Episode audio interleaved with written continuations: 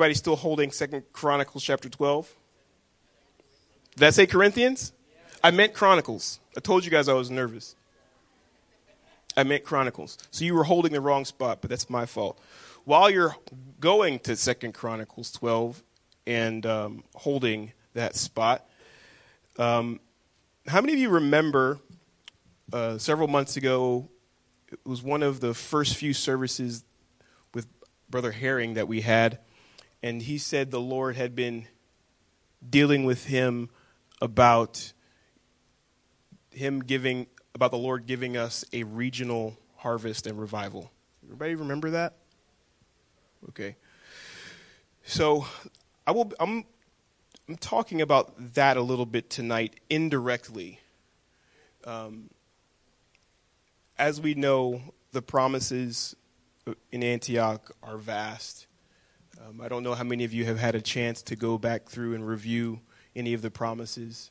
Um, if you would like to see them, if you haven't seen them yet, please see me after church. I can email them to you, text them to you. Because there's something that we should all latch onto and confess regularly. Even if you don't confess each one, confessing to the Lord in general, Father, I believe every promise that you've given to, to Antioch as a body. I believe every promise you've given to Antioch Central as, as a body. I believe every promise you've given me as, a, as an individual. If you haven't seen those promises as they were given to Antioch um, over the years, please please let one of the leaders know. We have we have them in a nice little PDF we can send you. We would love for for everyone to have access to that. All right, uh, but part of part of uh, part of the promises being realized is individual effort on each of our part. Okay? The promises of God are in him, yea and amen, but he does not do anything without the agency of humanity. He doesn't just move sovereignly. He doesn't. God is sovereign, but he has limited himself to working in and through humanity. So, as part of that, each of us has a part to play in seeing the harvest reaped and seeing revival had. Because revival is a reviving, right? It's something that happens to the body. And as a result of the reviving of the body, harvest is, is, is, is, is, is observed and walked into. And the, it's the Lord's desire for us to, to live in a in a perpetual harvest where there is consistently seed being sown and consistently uh, fruit being reaped as a result of the seed that's sown. It's, it's perpetual. It's, it's supposed to be, that's what the Lord wants. The scripture talks about how there will be a time where the, where the, the plowman will, will overtake the, the reaper, or the reaper will overtake the plowman. And that's speaking of a cycle of harvest that is perpetual it just continues all the time. And we're, we are, we're pretty close to that. And how can I say that?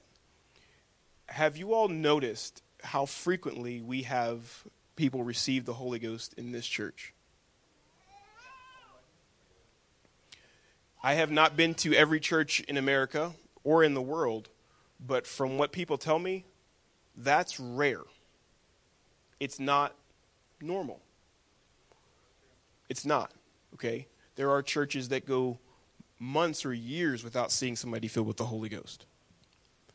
That does not happen here very often. And that's not because we are great. It's not because we are special. It's because there have been things set in operation here years ago that now, as new leaders are coming on the scene, we are, as leaders here, we are all putting our hands on the net, putting our hands on the plow, and saying, We agree with everything that has come before, and we will work with the Lord to allow these things to continue. Okay? So that's why that's why things are continuing now. There have been rough patches. Obviously, we've all been around in, you know, some of the strong messages pastors preached over the last several months and several years. And all of that is part of it. You guys are still holding Second Chronicles, right? What chapter? Okay, everybody's with me. Great. So, all of that being said, something else that I want to digress about is there are no throwaway church services. Even this one, not a throwaway. Not a throwaway at all. You guys agree with that?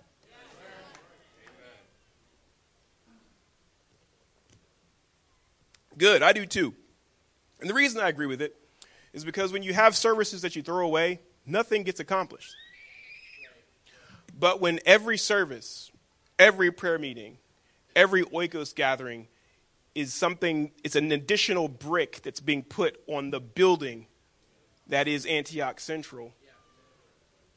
We're getting closer and closer to, the, to, the, to that destiny that God has for us as a body. Okay? So I'll be talking about that tonight. Um, the title of this lesson is Preparation for Visitation. So if you will now open your Bibles to Second Corinthians chapter 12. Just wanted to make sure you were listening. Just wanted to make sure. I, I'm at Second Chronicles chapter 12. Am I? So this happened recently. I gotta I gotta digress about this one. I gotta tell on myself. So we were at a young adult gathering two weeks ago, and I had this very Sister Gross. I had this very nice lesson plan. The Lord had given it to me. It was going to be great, and I start reading the wrong chapter, and couldn't figure out why it didn't sound right. And so everybody in the room just kind of stares at me. What chapter are you in? Turns out I was two chapters the wrong direction. So my Corinthians thing is actually it's frequent. It's a frequent mistake. Um, Second Chronicles 12, 14. Everybody ready? Okay. We're going to actually go back to verse 13 just to throw a little wrench into this. So King Rehoboam strengthened himself in Jerusalem and reigned. For Rehoboam was one and forty years old when he began to reign. That means he was 41. And he reigned 17 years in Jerusalem. That means until he was 58. Ready good with the math? Okay, cool. The city which the Lord had chosen out of all the tribes of Israel, that was Jerusalem, to put his name there. And his mother's name was Naamah the Ammonitess. Verse 14. And he did evil. Everybody say evil. Because he prepared not. Everybody say prepared not. His heart to seek the Lord. And he did evil because he prepared not his heart to seek the Lord. Okay. So I've been doing a, a, a bit of a study, uh, sort of, on uh, on Jerusalem, on Jerusalem, on the children of Israel, specifically the time frame um, in the middle of, of Samuel's time as judge, when Israel started requesting a king, until the time they were taken into captivity. So throughout the reign of Saul and David, and then the then of Solomon, and then the kings of Israel and Judah. And one of the things that I've observed in the scripture is that many of the things the children of Israel struggled with were their own fault. I used to I used to I was under I used to think and was under the false impression that it was some evil spirit sent from the devil that tempted them. It, and it, but it was not. It was their own choices. And the same is true for us. The same is true for us. Our greatest hurdle, the biggest hurdle we have, is not the enemy. Brother Evans, he literally can't do anything to stop us when we are in the will of God. There is nothing he can do. He can fight, he can scream, he can holler, and he can roar, which he does like to do occasionally. But he can't truly do anything with the church when we are walking in the will of God. So his best bet is to hope and pray that we make the wrong choices. So the devil does pray. he hopes and prays that we make the wrong choices because it's our choices that open the door for the enemy to distract us, to leverage our flesh against us. And that's when those evil spirits come after we make the wrong choices. Okay. So here we have Rehoboam, whose mother, whose mother uh, was an Ammonitess. That refers to the Ammonites. The Ammonites were an idol worshiping culture so there is an implication here that Rehoboam worshipped idols, and that was part of the bad choices that he made. But I want to look at specifically the words, the words in this um, in this sentence, prepared, and the word heart. Okay, the word prepare in the Hebrew means to to be set up, to be established, to be fixed. It means of, of, of, of work, it means to be arranged, to, to be settled, to be ordered. This is not necessarily even saying that that Rehoboam didn't, you know, didn't think about God. It's saying that he he didn't have an ordered heart. Now, here's where I like to plug Ordering Your Private World. If you've never read it, you should probably read it. But if your heart is not ordered, it is very likely that the choices that come out of your heart are going to be the incorrect ones. book of Proverbs says that we should guard our heart with all diligence, for out of it are the issues of life. So if we do not have a heart that is ordered and ready and established to seek God, we will do evil. The next thing I want us to look at here is the word heart. The word heart, um, according to a um, bunch of these different uh, Hebrew dictionaries is it's specifically referring to the inner man, the mind, the will, one's inner self, one's inner inclinations, one's disposition, one's intention, one's attention, and the things one's reason and the things one considers, one's considera- somebody's con- considerations. So this speaks of everything that goes on inside of the heart not the physical human heart, but the consciousness of the heart. Just like the mind is different from the brain, the consciousness is different than the physical heart. Okay? If you if we do not order our hearts, order the innermost parts of us to seek the Lord, there are things in our destiny as a people we will not see. Because ultimately, that's what God is after. God is after our heart. God is after our choices. But since the garden, he has decided that he will not rule man with an iron fist he has decided that he will allow man to choose his fate.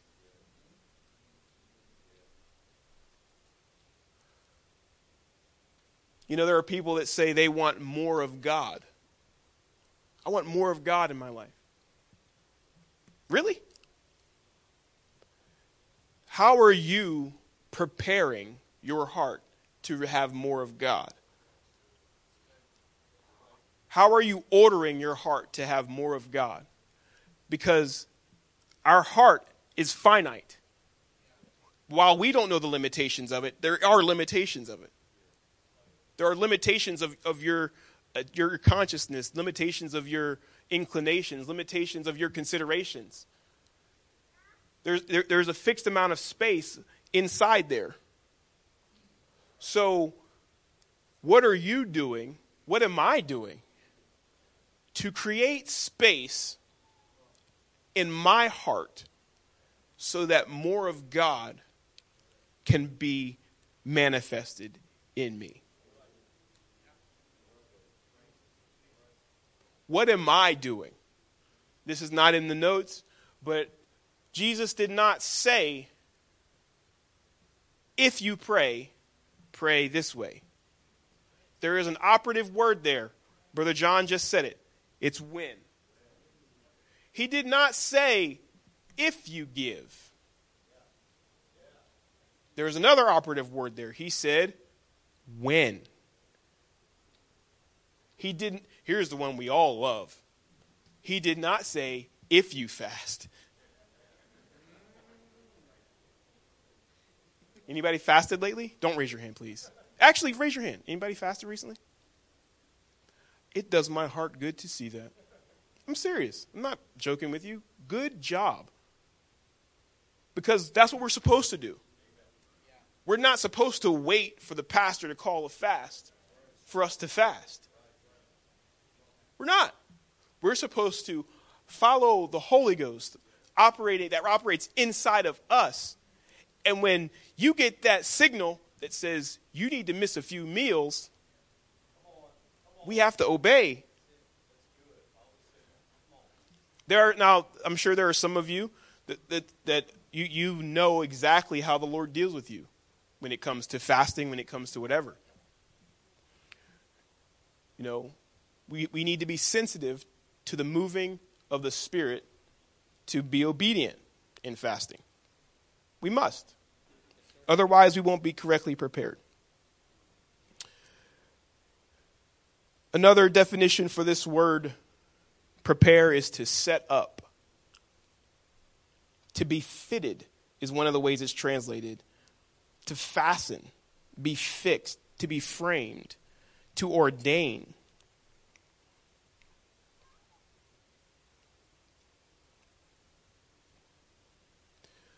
We must set up our hearts in such a way that it is that we are prepared to seek the Lord. We must we must do that work. Otherwise, our individual fate and our collective fate, and I'm using the term f- fate loosely, not in the, tr- not in the, um, uh, what's the word, the classical sense of the word fate,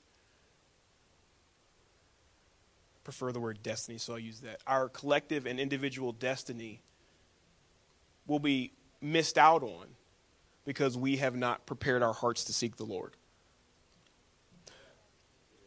Everybody with me? Okay. So in in the story of Israel, you can in the story of the people of Israel, you can directly tie everything that happened back to st- similar statements like this, where the people of Israel did not follow the Lord. They either didn't prepare their hearts to seek the Lord or they did not follow the way of the Lord fully. There are so, there are so many. I wish I could count them all. Uh, but, but today we would, we would run out of time just talking about all of the stories and the specific times where God said, Because you have not followed me fully, I can't do what I said. I can't do what I said. So that brings us to a, a point where much of the work of the kingdom then becomes what God does in us according to Isaiah chapter 9, verse 6 and 7, of the increase of the government of God, of his government and peace, there shall be no end. That is what the word says. But there is a, there is a limit to the kingdoms of earth. There is. But when you start thinking about what that really means, it, it, it, it, can, we can start talking about the universe. We can start talking about other worlds. We could also start talking about the increase of God's government and peace inside of us must be increasing all the time. Luke chapter 17, verse 20 says this And when he was demanded of the Pharisees when the kingdom of God should come, he answered them and said, The kingdom of God cometh not with observation. That word observation means inspection. He's telling them that you can't just look, look into it with, the, with, with your intellect and with your eyes and find the kingdom. That's not how you find it. Neither shall they say, Lo here or lo there, for behold, the kingdom of God is within you. If the kingdom of God is within us, and God is ever reaching, ever expanding, then that means the kingdom of God that resides inside of me must always be allowed to increase in me. And we know the scripture says that the Lord our God is a consuming fire. So if God and his kingdom are inside of me, then that fire should be consuming me. Otherwise known as fundamentally changing me. Fire changes the DNA of, it, of everything it touches. It's not just looking, it just, it's not just burnt. Fire, wood is not just burnt when it touches fire. The DNA of that wood is fundamentally changed by the fire that has touched it. So, if that fire is in me, and increasing. That means I should be changing. My character should be changing. Not regressing, not changing in regression, but changing progressively, continually. Not in the way that self help teaches us, where we inspect ourselves and we begin to look at the intricacies of our own personalities and our own character and then start making changes to ourselves. No. But allowing the Holy Ghost to change us.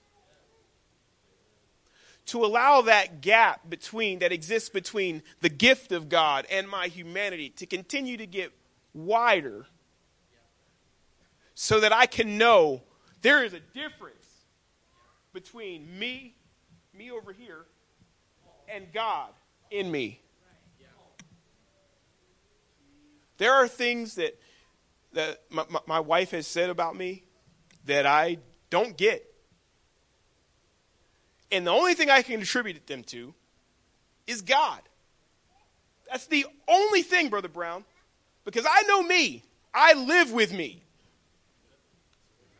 It's a full time gig, man. You don't get any days off. Talk about a 40 hour week. Yeah, I wish. It's a full time job living with this guy. And I, I, I know what's going on in here. And it's not always easy, and it's not always clean and nice and pretty packaged with a bow. But somehow, some way, if if the one that lives with me as much as I do, says says there's some good there's some stuff in there that's that's positive, I can then say that is God And I am appreciative of, of being able to, to, to, to hear the, the witness that there is some change going on here. There is some change going on in here. So, as, as that fire touches us and changes us, and that as that expansion takes place in us, because that's where it has to start, everybody. It has to start in us. And I, I don't say, and I'm not using the word start because none, none of us in here are, are, are progressing. That's, I'm just using the, using the word start because that's the only one I can think of right now. But we have to continue. We, we can't become stagnant. We can't reach a point where we say, ah, oh, alas, alas. Because if you're going to sigh, you must say, alas. Alas, it is enough. Enough change.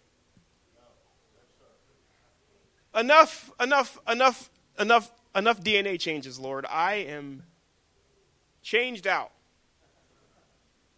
Don't bring any more my way. We can't reach that point. We can't reach that point. Okay. Okay. Everybody good? Praise the Lord. All right. So, as, as, that expansion takes place, as that fire consumes us and, and alters us, we reach moments like Matthew chapter 10 and Acts chapter 13, verse 2. And this is where the regional harvest and revival comes in that I was referencing earlier. I'm going to I'm going to just going to read I'm not going to teach on this part because it is a lesson unto itself, but in Acts chapter 13, something very specific begins to happen at Antioch. This is part of, of God taking his hand off of the church of Jerusalem and putting it on the church at Antioch. That is not to say that the church in Jerusalem lost their salvation. That is not what I'm referring to. But if you read the book of Acts, you'll, you'll see that there, there is a moment there where the Lord begins to use more the people of Antioch because they were willing to do what he wanted. So, as part of that, verse 1 now there were in the church that was at Antioch certain prophets and teachers, as Barnabas and Simeon, that was called Niger, and Lucius of Cyrene and Manaen, which had been brought up with Herod the Tetrarch and Saul. As they ministered to the Lord and fasted, the Holy Ghost said, Separate me, Barnabas and Saul, for the work whereunto I have called them. So they are just doing the work to prepare their hearts to seek the Lord. And out of out of their blue, out of their nowhere, God says, okay, there are two people that I believe have reached a point where I'm ready to expand through them.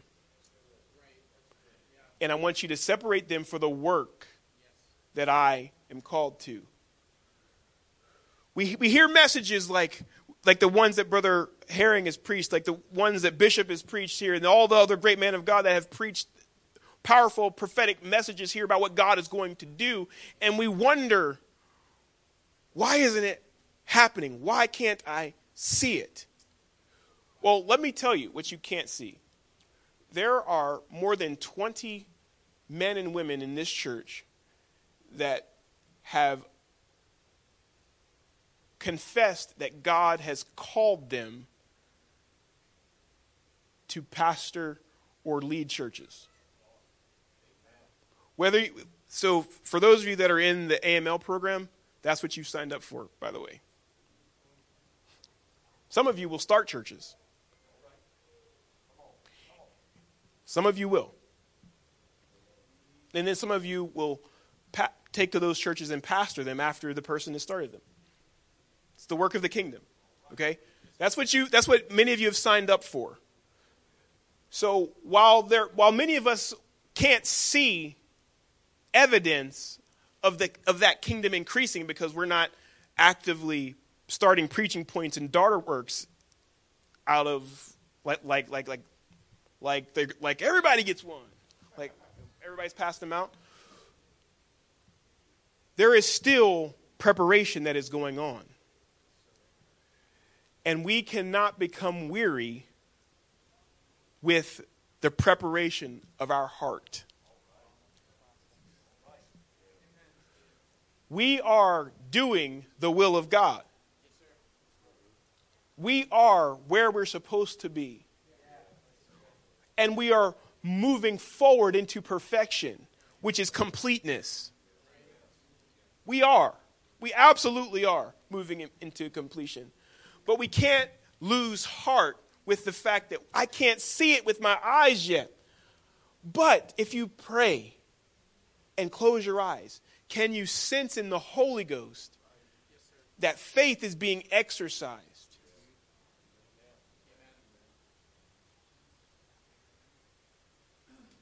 In this moment, right now, there are hearts being changed by what's happening in this room right now. Because the Spirit of God is moving. There are, there are prayer warriors that are being prepared for a ministry in prayer.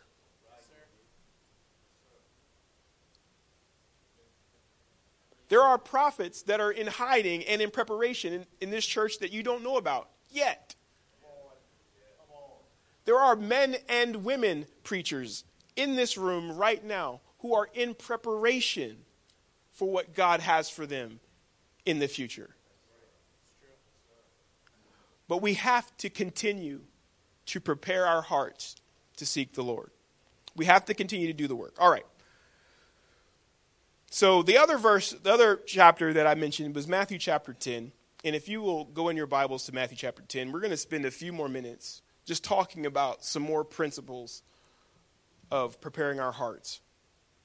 And this is um, this particular passage is where the where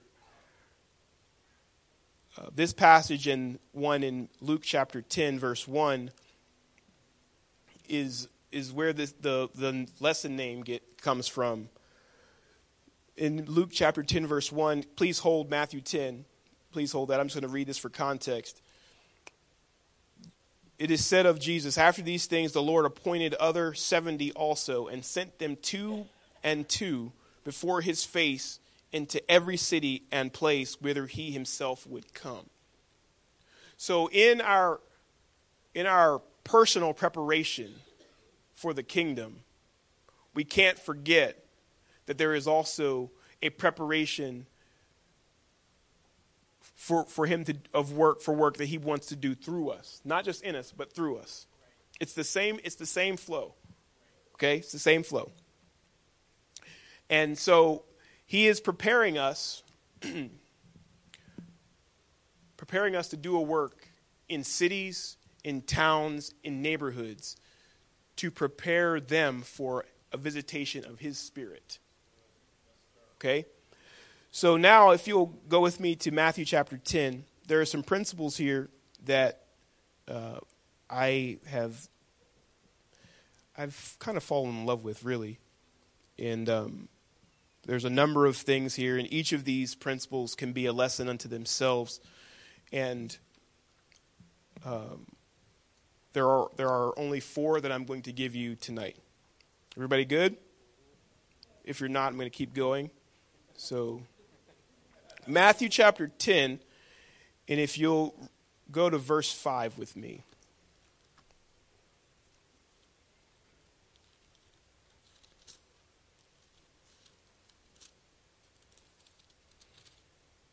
We're going to read verse 5 and verse 6.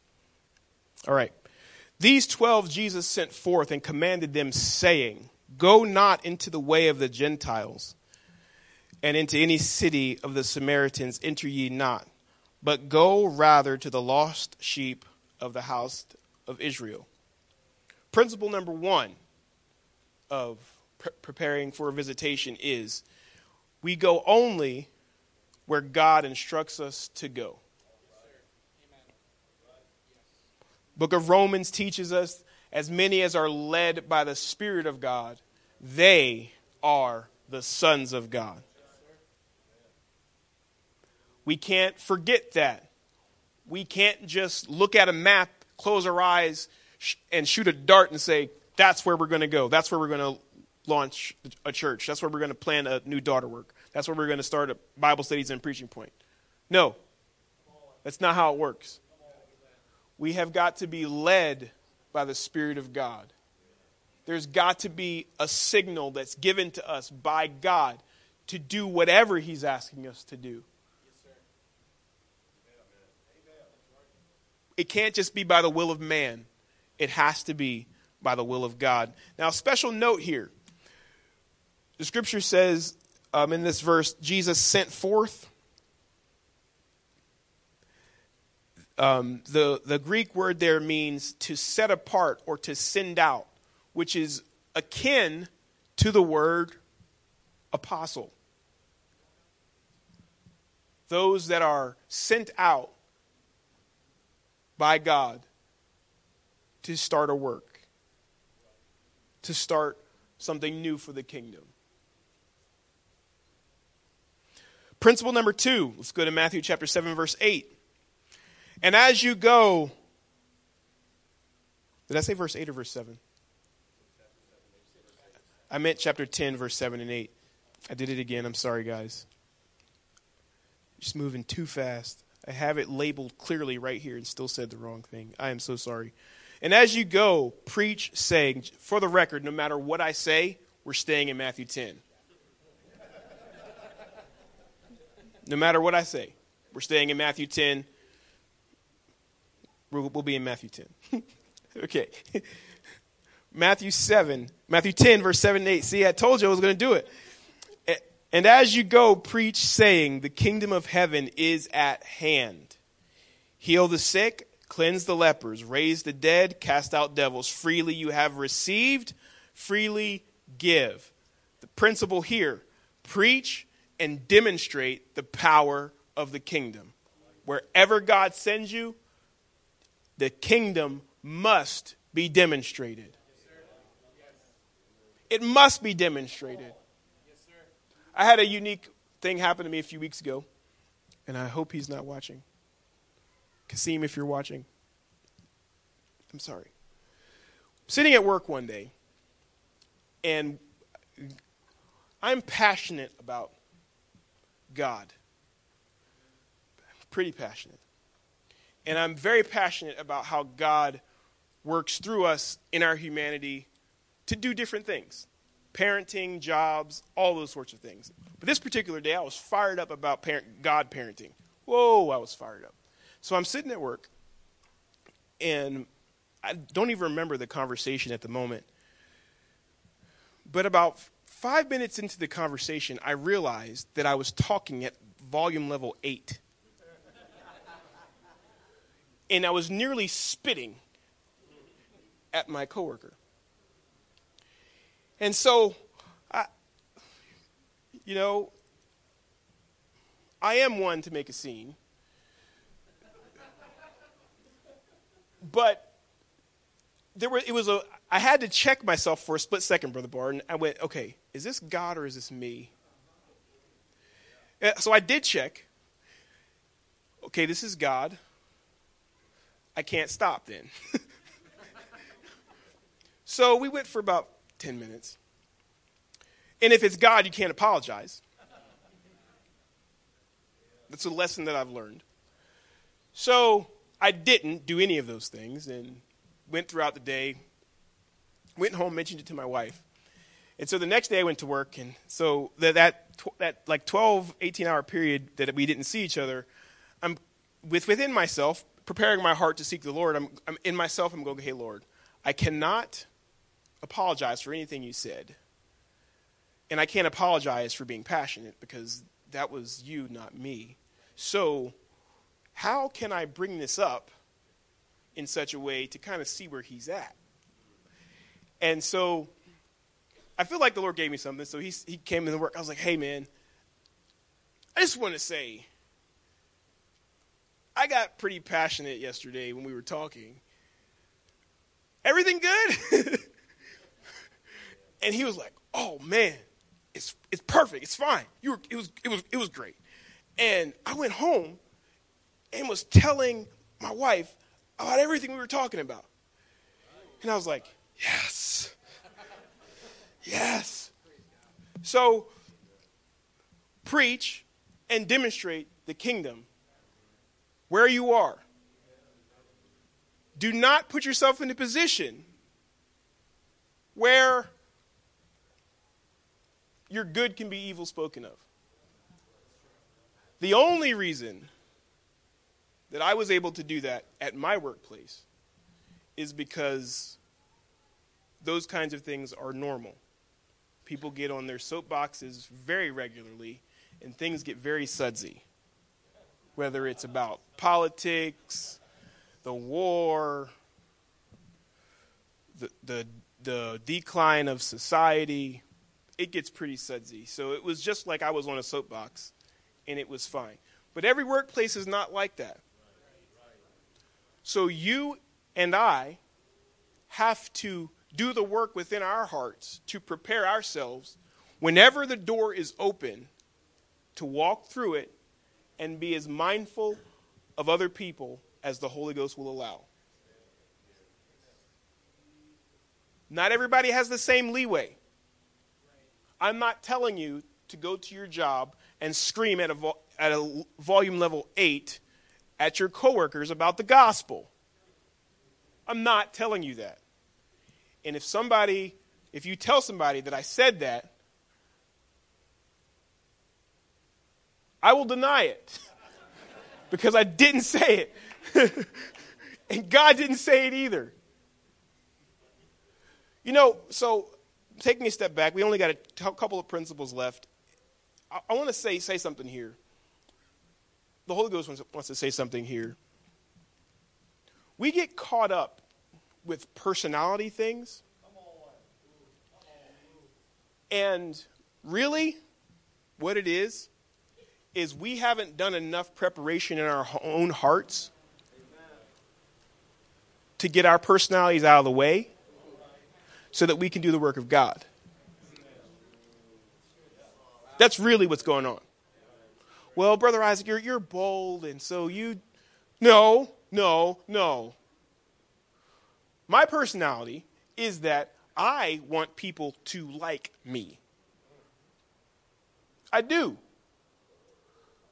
But one of the things my dear, gracious, loving Heavenly Father has taught me is that I can't live for the approval of man. So, Sister Terrell, you know what I have to do? I have to put that part, I have to put my personality, not that part of my personality. I have to put my personality on the cross every single day. Otherwise, I will live for the wrong thing. And whether you are extroverted or introverted or purple, blue, or green, you and I all have to take our personalities and lay them on the cross and say, Father, this is me. This is who you made me to be. I'm laying it down so that you can use me. No color bashing, no personality bashing. We all have to lay down our personalities so that God can use us.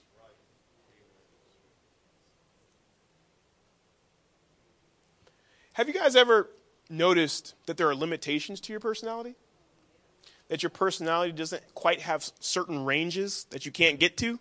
You know why? Because it's a limitation. But you know what? You want to know a trick to, to getting more range? Die. Die to your flesh, lay your personality on the altar, and let me tell you the Lord will allow you to touch the entire range of personality, and you'll be able to connect with anyone. But not until you die. Not until you die.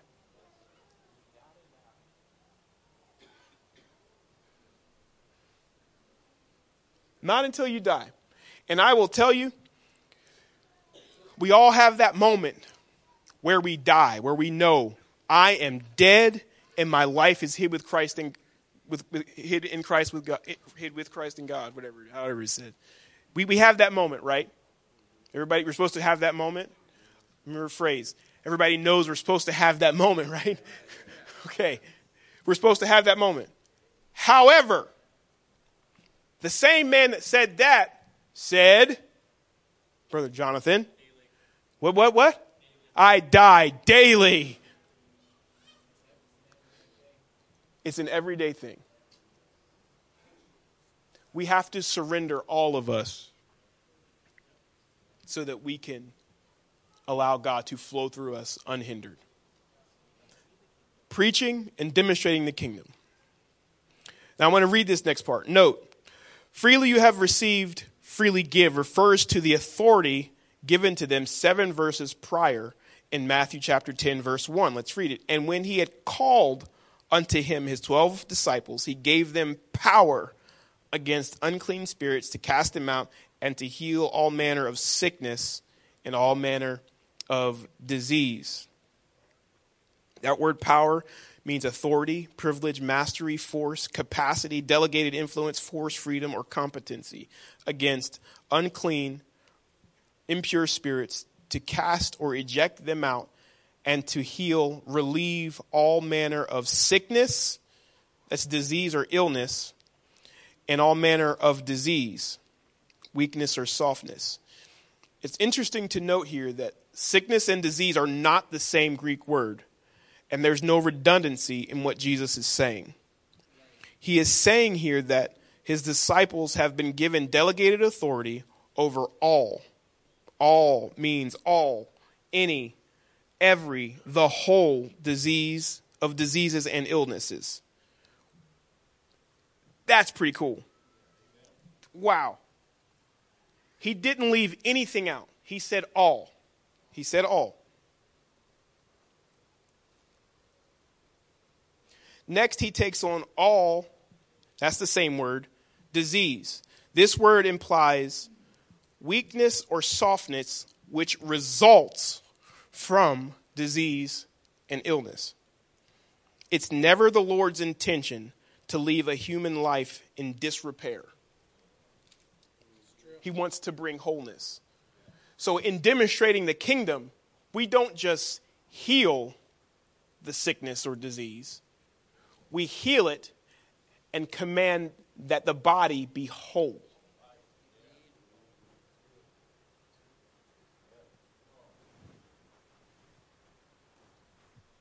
There are, I, have 10 other verses here that I could read that back up this fact. God wants to bring wholeness. I'm not going to read those right now, but there is a strong witness of Scripture of that fact. Very strong witness of Scripture. Verse 9 and 10 in Matthew 10.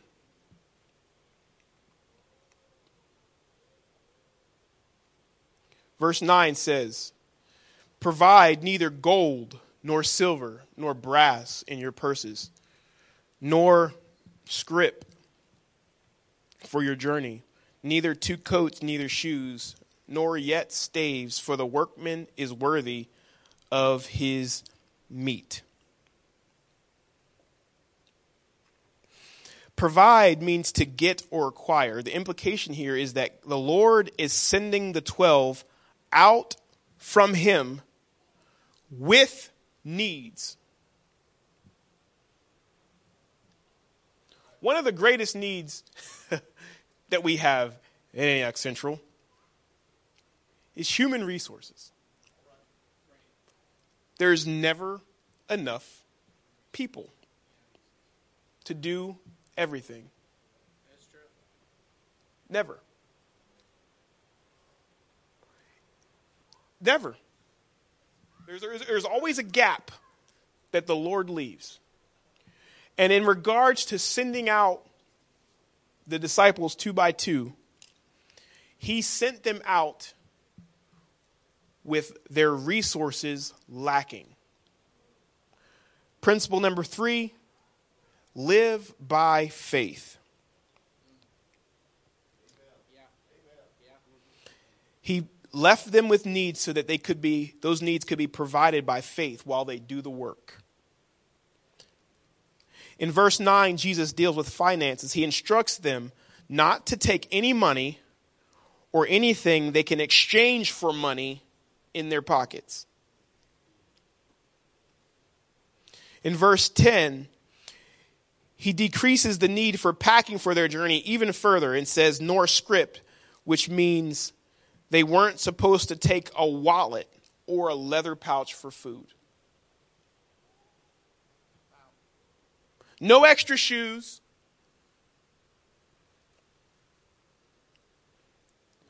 No extra shoes.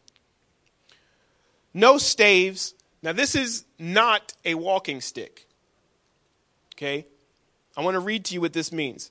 This refers to it more of a club type of stick. What does that mean? What is this? Uh, what is this? This is a weapon to ward off bandits, to ward off marauders. It's a good word, isn't it? Marauders, ne'er do wellers. You know, evil people. The workman, the toiler, figuratively the teacher, is the 12. And they, being a representation of the church, bring us to the realization that we are the workmen. And if we are to be worthy of our meat, our nourishment, we must walk by faith. We must. Paul said we walk by faith, not by sight. Walk by faith, not by sight. Walk by faith, not by sight. As many as are led by the Spirit of God, they are the sons of God. This is this is what this is how we, we live our life in the kingdom. Okay? In Jesus' name. All right. Principle four. This is the last one. And after this, we're going to pray and we're going to leave. All right. Unless you guys are staying here all night. I mean, everybody wanting to stay here? I'm sure the pastor wouldn't mind if we had a sleepover. Let's do it, Brother Kevin says. Let's do it. You can sleep here. I'm going home. Matthew chapter 10, verse 11. All right. I love this verse. Verse 11, 12, and 13, actually, through verse 15. I, these verses, I love them. Let's read them together. Let's follow along, follow along, follow along. And into whatsoever city or town you shall enter Inquire in it. Inquire who in it is worthy. Inquire who in it is worthy. If I say inquire, that's a very important operative word there. Inquire. And there abide till you go thence. And when you come into an house, salute it. And if the house be worthy, let your peace come upon it. But if it be not worthy, let your peace return to you. And whosoever shall not receive you, nor hear your words, when you depart out of that house or city, shake off the dust of your feet. Verily I say unto you, it shall be more tolerable for the land of Sodom and Gomorrah in the day of judgment than for that city. Principle four follow peace with all men but do not give yourself to every person. Note, this is in reference, these verses, this is in reference to how we find or determine those we are to minister to or those that will be of help to us as we expand the kingdom in a particular region, city, town, or neighborhood. In part, verse 11 says, Inquire who in it is worthy, and there abide till you go hence. Inquire. Love this word. Love this word. Inquire means to test thoroughly by questions, to ascertain, or to interrogate. Now, I will not embarrass myself by asking for a show of hands from all of those that I have ministered to over the last 15 years, how many of them have been interrogated by me? It's probably a lot, it's probably all of them. I didn't realize I was doing this until I read this verse last fall. And I'm like, I'm like Jesus. Jesus told us to do that. So I still do it. He has not changed that yet. And I'm not certain that he will. We are to inquire, to test thoroughly by questions, to interrogate. Now, interrogation has a negative context. It can have a, it can have a negative context. But the point here is this. When you are of the kingdom, you are always on mission. And when you're always on mission, your questions must be precise to get the information that is necessary. Because the mission is we are expanding the kingdom. and we must know who is with us and who's against us. And while some of you have great discernment, you can put your feelers out there and just know this person is for me. There are others of us whose discernment is not like that, and the Lord just says, I can help everyone here, make it simple for you. Just ask people questions. Just ask people questions. And the answers that you get from those questions will let you know how close to the kingdom they are. I have a coworker who doesn't like my questions. He does not like my questions because my questions draw lines. And they're precise. And they make him think about things he doesn't want to think about. I know this because he told me. I'm not, I'm not making this up. I asked him a question one day. He's like, oh man, Isaac, your questions are so tough. They're not my questions, first of all, because if I'm following principle number two and number three, living by faith, and I'm listening and I'm preaching what he wants me to doing, saying what he wants me to say, when I'm in a conversation, I'm not just saying what I want because I'm not of my kingdom. I have to be listening to him to know what to say. And every time we get into this conversation with this guy, I just wait. And I, I sit, I'll, I'll sit quiet for an entire conversation until the Lord either gives me a question by him saying, Isaac, ask him this. Or sometimes it's just a, a fluttering thought. Is, I wonder what he would say to this question. It's not always, thus saith the Lord. It's not always the case. It's not always going to be the case. Sometimes you walk by trust. You ask what you know is supposed to be asked to get the answer. And when you ask that question, that question identifies. It's like a, it's like um, it's like sighting in a, a target with a rifle or a gun on a ship. You might fire a couple times to get the range right. But that first one might go far or short, but the next one is going to be the reverse. But once you have that range locked in, I know where you're at. Why is this important? Why is this important?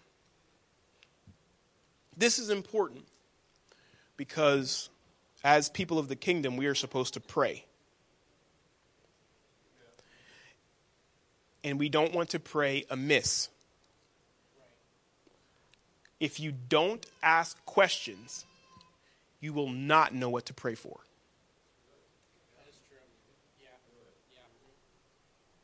You will have no idea. You'll just be praying, Lord, touch so and so. Lord, you know what they need. Oh, la, la, la, la, la, la, la, la, la, Jesus, touch them. That has its place. But we don't want to pray amiss. If you ask so and so a question and they answer, oh, okay, and you go on a couple another couple days and you're just praying a covering of the love of Jesus on them. You ask another question, and that one, okay, they, they, they've answered both questions now. Now you have a pretty good idea of where, the, where they're at. So you ask a third question. And with that one, you know exactly what's going on. You know exactly how to pray. And you go to your prayer closet and you say, Lord, you know so and so. They're struggling with this. They need your help, and I lose this, this, and you, you just pray. Pour it on. Pour prayer on them. Prayer works. It is the lifeblood of a kingdom person to pray. And if we don't ask the questions, we will not know what to pray for. So, worthy means deserving, comparable, or suitable. The Holy Ghost is instructing here that we should not indiscriminately connect ourselves to just anyone as we expand the kingdom. See John 2:24. Another way to describe this process is found in 1 John chapter 4 verse 1, where John writes, "Beloved, beloved, believe not every spirit, but try the spirits whether they are of God, because many false prophets are gone out into the world." While this verse is primarily discussing false prophets being among the people of God, there is application here for us to use this tool as part of expanding the kingdom. Furthermore, the word try here, the word try in uh, 1 John, I think it's 1 John. No, no, no. Where is it? Hold on. Hold on. Please hold.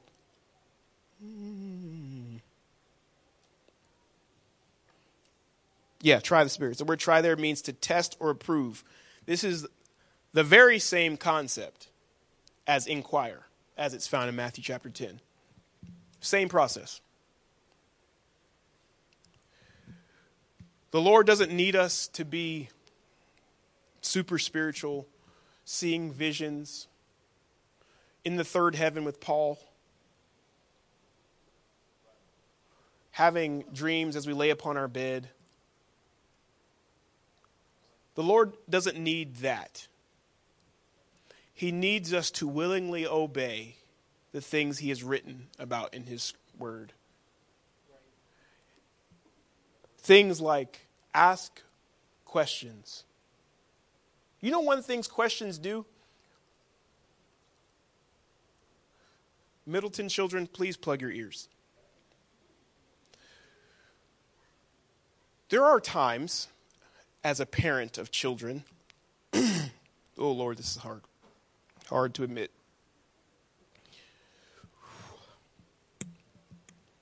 It's hard to admit. That answering the questions of small children can become very burdensome. It's hard.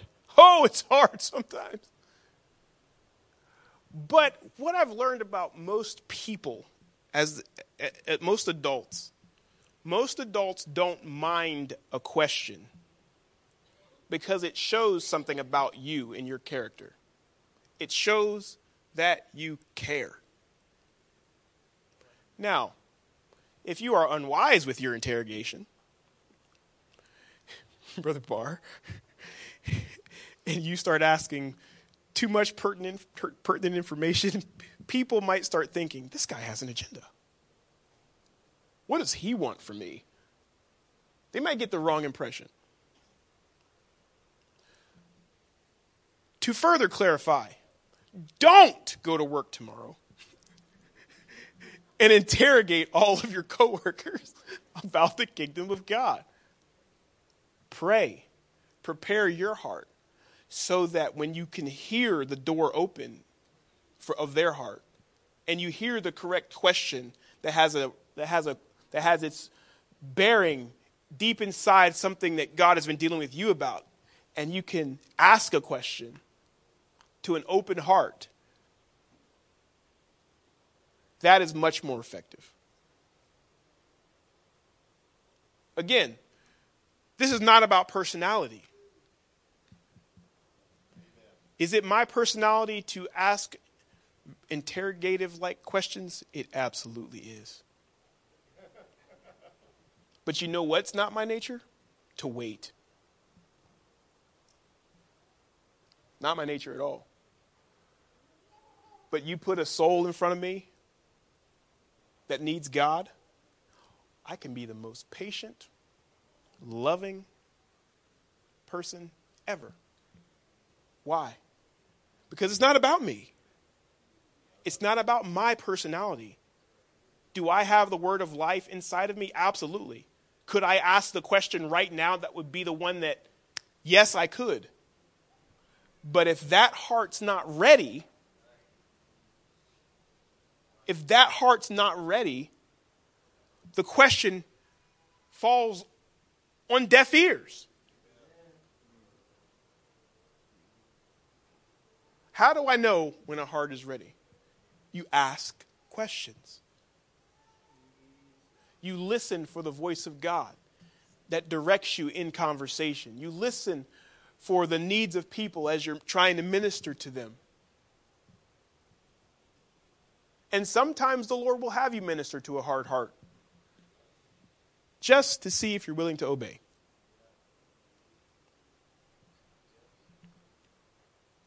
This is not about being super spiritual people. This is about allowing the Lord to live inside of me, allow his kingdom to increase in me, so that then he can increase his kingdom through me.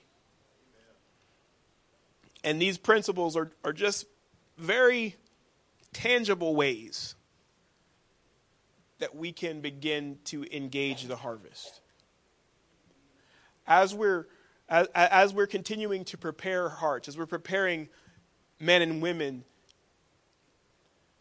to be licensed and to preach the gospel and to to start new churches, as all those things are happening, we can't forget that this isn't just about them. This is about all of us. We all have a part to play. We all have a job to do. We all have a role to fulfill in the kingdom by God's grace. Because it's not about you or me, it's about Him. It's about His glory. It's about His glory. Jesus, I commit this to you. By your grace, I have done everything you've asked me to do tonight. I commit this to you. I commit these people to you. Loose your hand to be upon us as we go from this place. Let the seed of your word grow. Let it germinate and let it grow. Let it bear fruit in each of our lives. In Jesus' name. Because for your glory, we will do anything. To be obedient to you, to see you flow through us, we will do anything. Test us and try us, Lord. Give us opportunities to yield to you. Give us opportunities to expand your kingdom in us. Direct us. Direct us when to fast. Direct us when to pray. Direct us when to give. Direct us when to speak. Because we are a spirit led people. Oh Lord, your sheep know your voice and they won't follow another. Give us your grace to recognize your voice. And teach us to yield. Show us what living yielded looks like in each of our lives. In the name of the Lord Jesus Christ. In Jesus' name. Amen.